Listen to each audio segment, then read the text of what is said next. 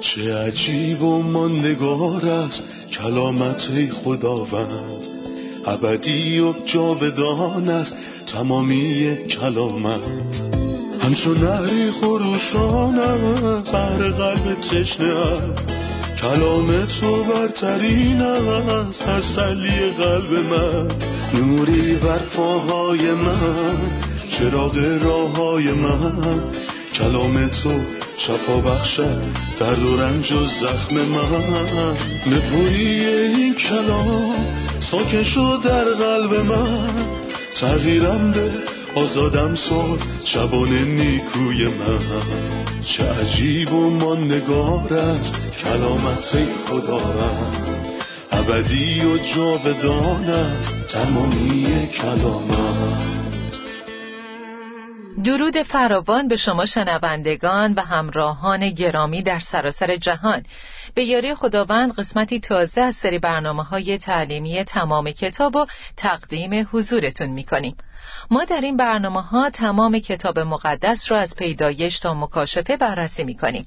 در مطالعهمون به کتاب اول تواریخ فصل های 20 و 21 رسیدیم. قبل از شروع برنامه به مهمون عزیزمون خوش آمد میگم. خادم خداوند برادر یوسف سلام و خیلی خوش اومدید. ممنونم خواهر سنم. منم سلام می‌کنم خدمت شما و شنوندگان عزیز. برادر لطفا یه توضیح کلی از فصل 20 برامون بدین.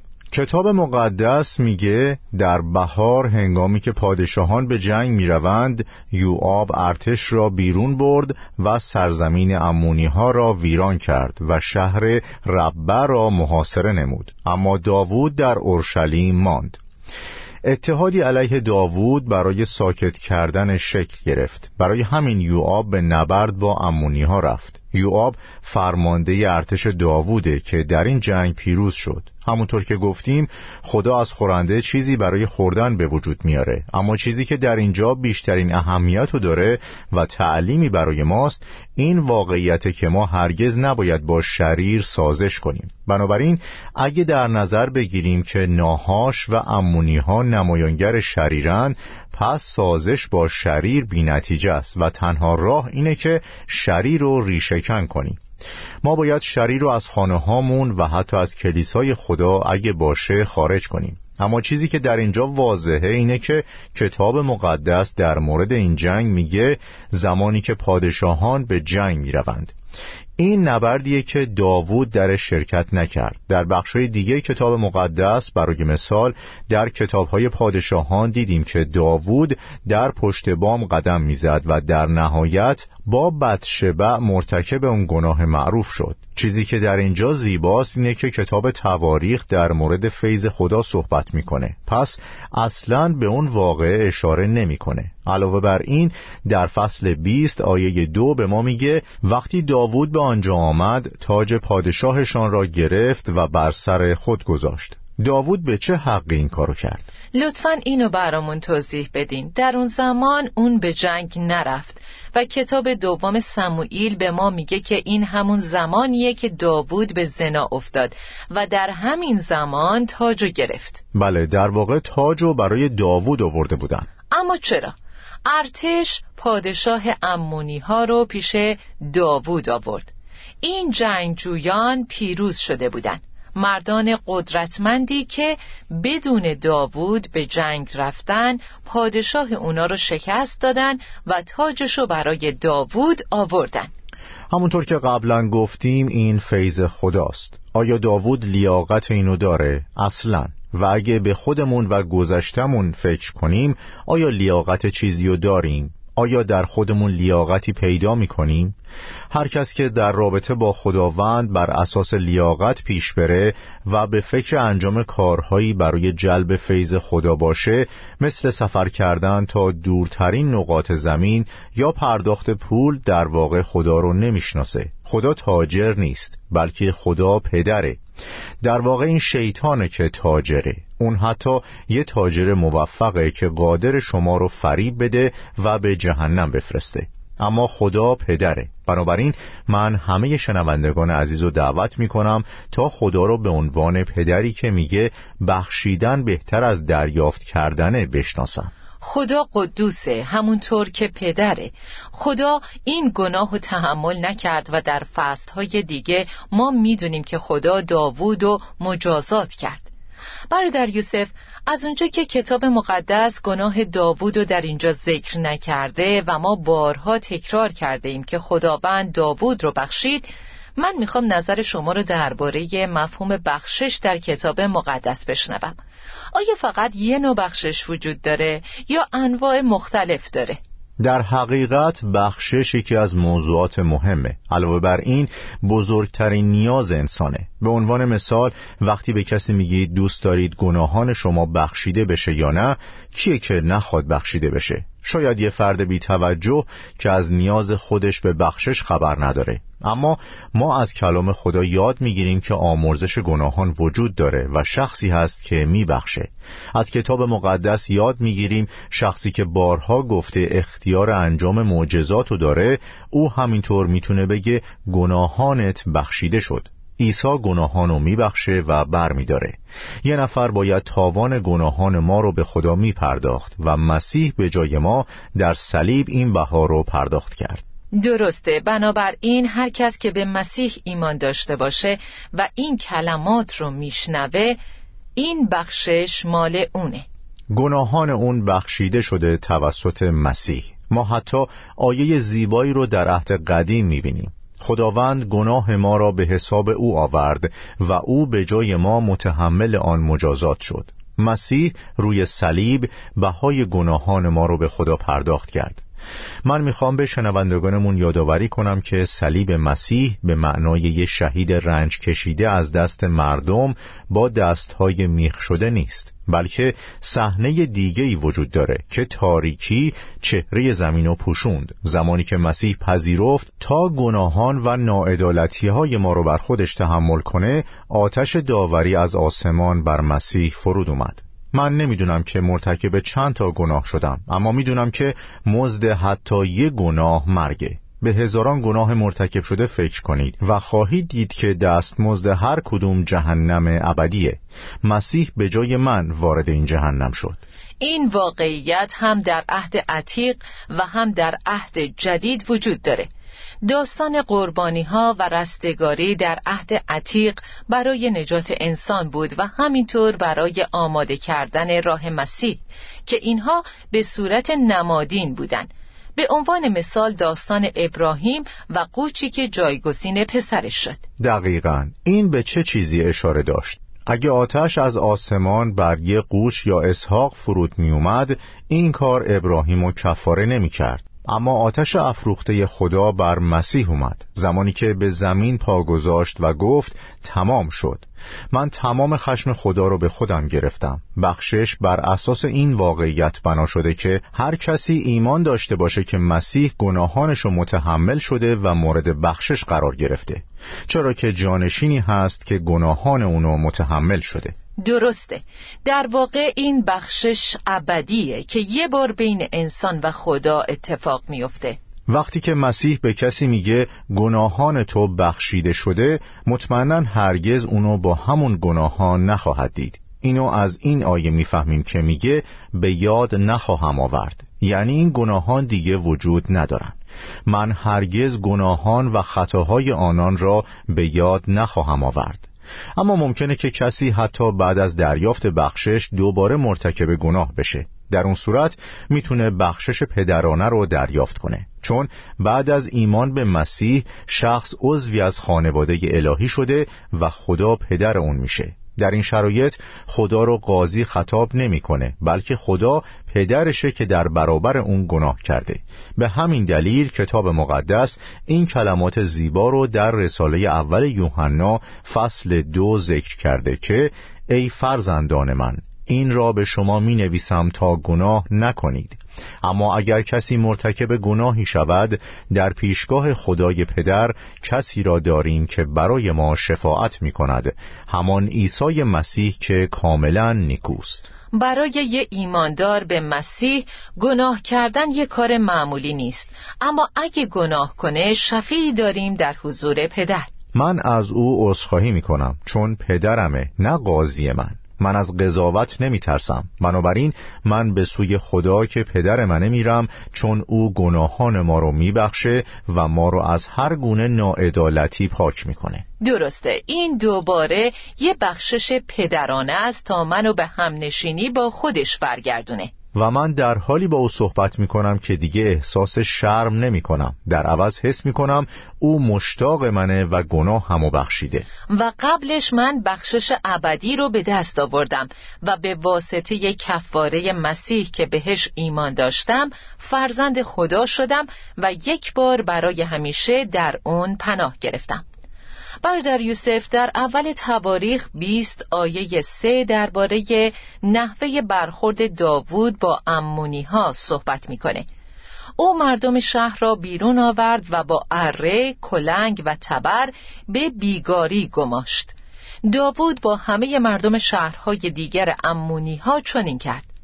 چطور شد که داوود با امونی ها انقدر سخت برخورد کرد؟ باید یادمون باشه که داوود پادشاه اسرائیل بود. تاج و تخت اون تاج و تخت خداوند نام داشت. این یعنی در اون زمان خدا از طریق مردم اسرائیل بر جهان حکومت می‌کرد. طبیعتا خدا بدکاران رو قضاوت می‌کنه و داوود کسیه که قضاوت خدا رو در مورد این افراد شرور اجرا کرد. درک این نکته خیلی مهمه. اجرای قضاوت به شکلی اتفاق میافته که با جامعه اون زمان مطابقت داشته باشه. یکی از وسایل مجازات تحقیر کردن بود و امونی ها با بیگاری کردن و کار کردن با اره و کلنگ و تبر واقعا مجازات شدن و این کار نابودشون می‌کرد.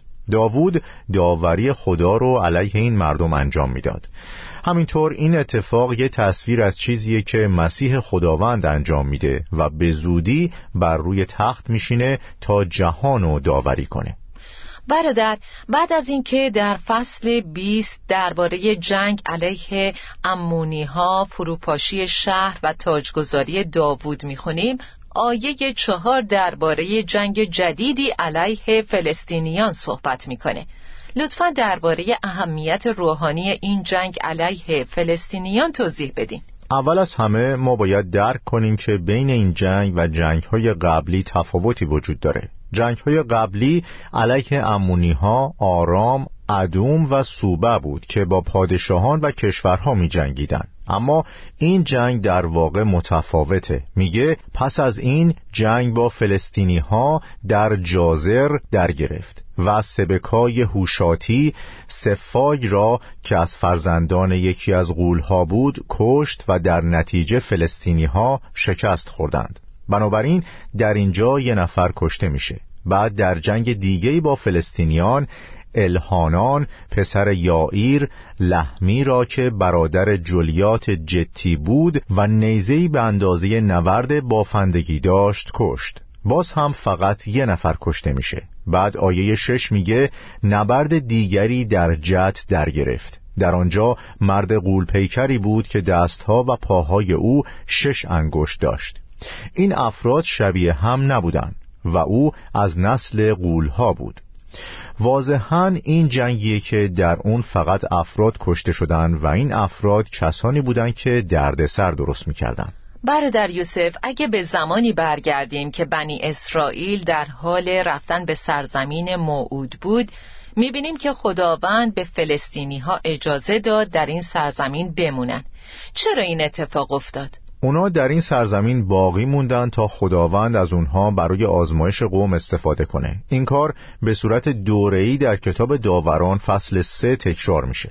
همینطور به یاد میاریم که فلسطینیان به جسم اشاره دارند که جسم موجود فاسد درونی ماست. درسته. طبیعت کهنه ما. این طبیعت کهنه می‌تونه صد شکل مختلف به خودش بگیره. در ضمن دوست داره هر بار یه نفر رو به دام خودش بندازه. جولیاتو به یاد دارین؟ اون گفت یه نفر برای من بیار. من فقط به یه نفر احتیاج دارم. همه شما کنار بمونید. من فقط به یکی احتیاج دارم. اون و من جنگو تمام می‌کنیم. سامسونو به یاد دارید؟ چه کسی اونو تحقیر کرد؟ فلسطینیان. بنابراین فلسطینیان به جسم و ظواهر مختلف اون اشاره دارن. چیزی که فرد و از خدا دور و منزوی می‌کنه تا اونو کاملا شکست بده. اما داوود در همه این جنگ ها بدون استثنا پیروز شد.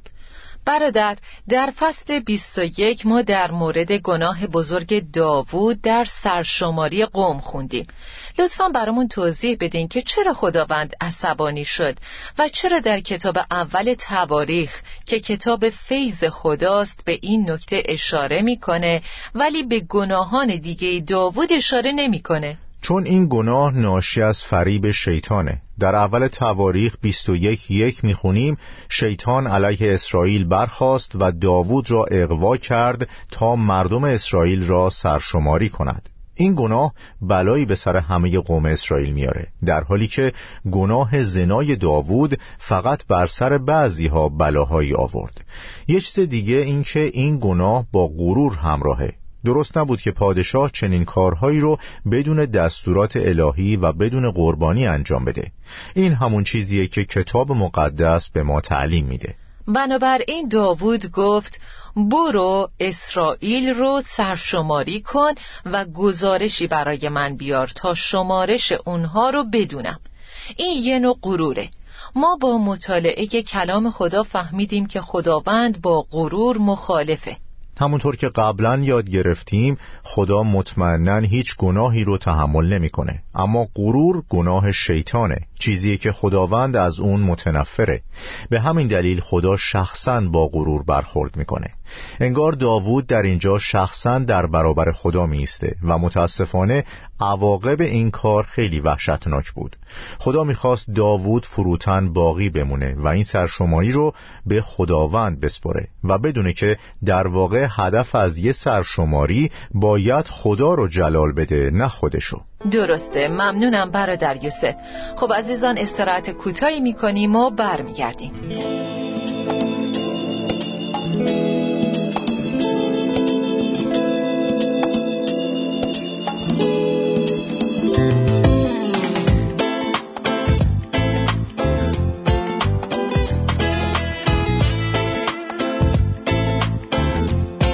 برادر یوسف می‌خوایم در مورد نقش شیطان در گناهی که داوود مرتکب شد از شما بشنویم و اینکه چطور می‌تونیم از دام و وسوسه شیطان دوری کنیم. در این فصل می‌خونیم شیطان علیه اسرائیل برخاست و داوود را اغوا کرد. من همینطور آیه دوم سموئیل فصل 24 رو در مورد همین حادثه می‌خونم. بار دیگر خشم خداوند بر اسرائیل فرود آمد و داوود را وادار به سرشماری اسرائیل و یهودا کرد در دوم سموئیل این واقعه به خداوند نسبت داده شده در حالی که در دوم تواریخ به شیطان نسبت داده میشه چرا؟ اگه موضوع رو اینطور در نظر بگیریم سموئیل درباره رفتارهای انضباطی خدا با انسان صحبت می‌کنه. یعنی برخورد انضباطی با انسان که شامل سیاست خدا مقررات خدا و اینکه خدا توبیخ می‌کنه خدا تنبیه می‌کنه و از هر کسی که بخواد استفاده می‌کنه. بله خداوند توبیخ می‌کنه و نظم و انضباط میده اما در مسیر فیض. خداوند از روش های مختلفی برای تحقق هدف خودش در این قوم استفاده می‌کنه. از جمله این روش ها استفاده از شیطان و یوآب هست. شیطان در اینجا یه وسیله است. شیطان متهم کننده برادران ماست. بخشی از نقش اون اینه که متهم کنه. بنابراین خداوند از این ویژگی استفاده کرد. در اینجا خداوند به شیطان اجازه داد چنین کاری را انجام بده تا چیزی که در قلب داوود هست و ظاهر کنه. با این حال خدا از یه ظرف دیگه هم برای هشدار دادن به داوود استفاده کرد. اون ظرف کیه؟ یوآب. خداوند در اینجا از این دو شخصیت برای ظاهر کردن قلب داوود و همینطور هشدار دادن به اون استفاده کرد. یوآب صریحا به داوود گفت خداوند جمعیت قوم خود را صد برابر آنچه هست کند. یوآب نمی‌خواست خواسته داوود انجام بده. خب ما چطور می‌تونیم هشدار بگیریم و از این حادثه چه برکتی بهمون به می‌رسه؟ چطور ما ایمانداران می‌تونیم نسبت به وسوسه های شیطان هوشیار و آگاه باشیم؟ در حقیقت ما راهی جز نزدیک بودن به خدا و بودن در پرتوی حضور او نداریم. ما در معرض تیرهای شیطان هستیم که تمام روز و در مورد هر چیزی به ذهن ما حمله می‌کنه. خارج از حضور خدا بودن به این معنیه که در معرض تیرهای شعلور شخص شیطان قرار می‌گیریم. در معرض تمایل درونی یا افکاری که ممکنه به من حمله کنه. بنابراین چطور می‌تونم بفهمم که اونا از طرف خدا هستند یا نه؟ ما در محضر خدا و با توجه به کلام خدا تشخیص میدیم چه چیزی اشتباهه و چه چیزی درسته. برادر در دوم سموئیل فصل 24 آیه 9 میگه یوآب نتیجه سرشماری را به پادشاه تقدیم کرد و معلوم شد که جمعیت اسرائیل 800 هزار مرد جنگی و شمشیرزن و از یهودا 500 هزار نفر بودند. این با چیزی که در اول تواریخ فصل 21 اومده تناقض داره. کدوم عدد صحیحه؟ میشه توضیح بدین؟ در اول تواریخ 27 دوازده افسر داشتند. هر کدوم از این افسرها یه ماه ارتش و فرماندهی می‌کرد و هر کدوم هم رهبر 24 هزار سرباز بودند. دوازده ضرب در 24 هزار میشه 288 هزار. در این فصل دوازده هزار سرباز دیگه هم وجود داره. بنابراین تعداد اونها به 300 هزار نفر می‌رسه که همون اختلاف بین این دو فصله. بله این را هم باید در نظر گرفت که در دوم سموئیل فصل شش آیه یک می‌خونیم سی هزار سرباز در مرزها بودند که جز سرشماری حساب نمی شدن بنابراین چیزی که باقی میمونه 470 هزاره. برادر می‌خوام دوباره به نقش شیطان در تحریک داوود برگردم تا درسی از این قسمت یاد بگیریم. آیا دانی در قلب ما وجود داره که اجازه بده شیطان در داخل و از طریق ما کار کنه؟ بله و این دانه از شرایط استفاده می‌کنه. این دانه در ما کاشته شده و هر زمان محیط مناسبی پیدا کنه رشد می‌کنه. شیطان با اندیشه ها بعض رو پرورش میده. میشه گفت این دانه غرور و بی ایمانیه که به معنای وابستگی شخص به خودشه. داوود از جنگ های بیرون اومده بود که در همشون پیروز شد و تاجی فوقلاده بر سر داشت. به اون صحنه فکر کنید. آیا این غرور یه شخص رو به طرز قابل توجهی بیشتر نمی‌کنه؟ انگار داوود می‌خواست بفهمه که خودش و ارتشش چقدر عالی هستند. می‌خواست درباره عظمت مردمش بدونه. تعداد افرادش چقدره؟ این به ما نشون میده که داوود می‌خواست از یه طرف فخر کنه و از طرف دیگه می‌بینیم که ایمان و طرز فکری که در گذشته داشت تغییر کرده بود. آیا زمانی رو که با جولیات روبرو شد به خاطر میارین؟ داوود به قول فلسطینی جواب داد تو با شمشیر و نیزه نزد من میایی و من به نام خداوند متعال. خدای اسرائیل که تو او را حقیر شمردی نزد تو میآیم. داوود فقط پنج سنگ کوچیک داشت. بنابراین با قدرت خودش بر جولیات غلبه نکرد. اما اینجا در حال بررسی قدرت خودشه. غرور واقعا دردناکه. شیطان همیشه بخشی از غروره چون این دانه رو درون ما کاشته و از هر فرصتی استفاده می‌کنه. این چیزیه که در اینجا اتفاق افتاده. شیطان با استفاده از بذر غرور داوود رو تحریک کرد. درسته. این موضوع همیشه پیش میاد که هر وقت شخص سرشو با غرور بلند می‌کنه شیطان جایی برای کار خودش پیدا می‌کنه. و خداوند به شیطان اجازه میده تا شخص آزمایش کنه. پس من حدس می‌زنم که در مورد ایوب همینطور بوده. مسئله این نبود که ایوب به خودش افتخار می‌کرد بلکه ایوب نمی‌تونست خودشو خیلی خوب درک کنه. ایوب خودشو نمیشناخت. به همین دلیل گفت اینک من حقیر هستم و به تو چه جواب دهم؟ قبل از این گوش من درباره تو چیزهایی شنیده بود. اما اکنون چشم من تو را می‌بیند. بنابراین از خودم بدم میآید و توبه می‌کنم. از هر کلمه‌ای که گفتم توبه می‌کنم. از خودم که قبلا بهش افتخار می‌کردم. و از همه چیز کراهت دارم و در خاک و خاکستر توبه می‌کنم. تا زمانی که شیطان دخالت کنه ما رو به سمت چنین رفتار مغرورانه ای سوق میده. اما خداوند ما رو ترک نمی‌کنه. حتی وقتی که به ما اجازه میده شرایط مشابهی مثل داوود و ایوب و پشت سر بذاریم. برادر یوسف در نتیجه اون اشتباه وحشتناک داوود مجبور شد یکی از سه مجازات مختلف رو انتخاب کنه این سه مجازات چه چیزایی بودن و داوود بر چه اساسی انتخاب کرد؟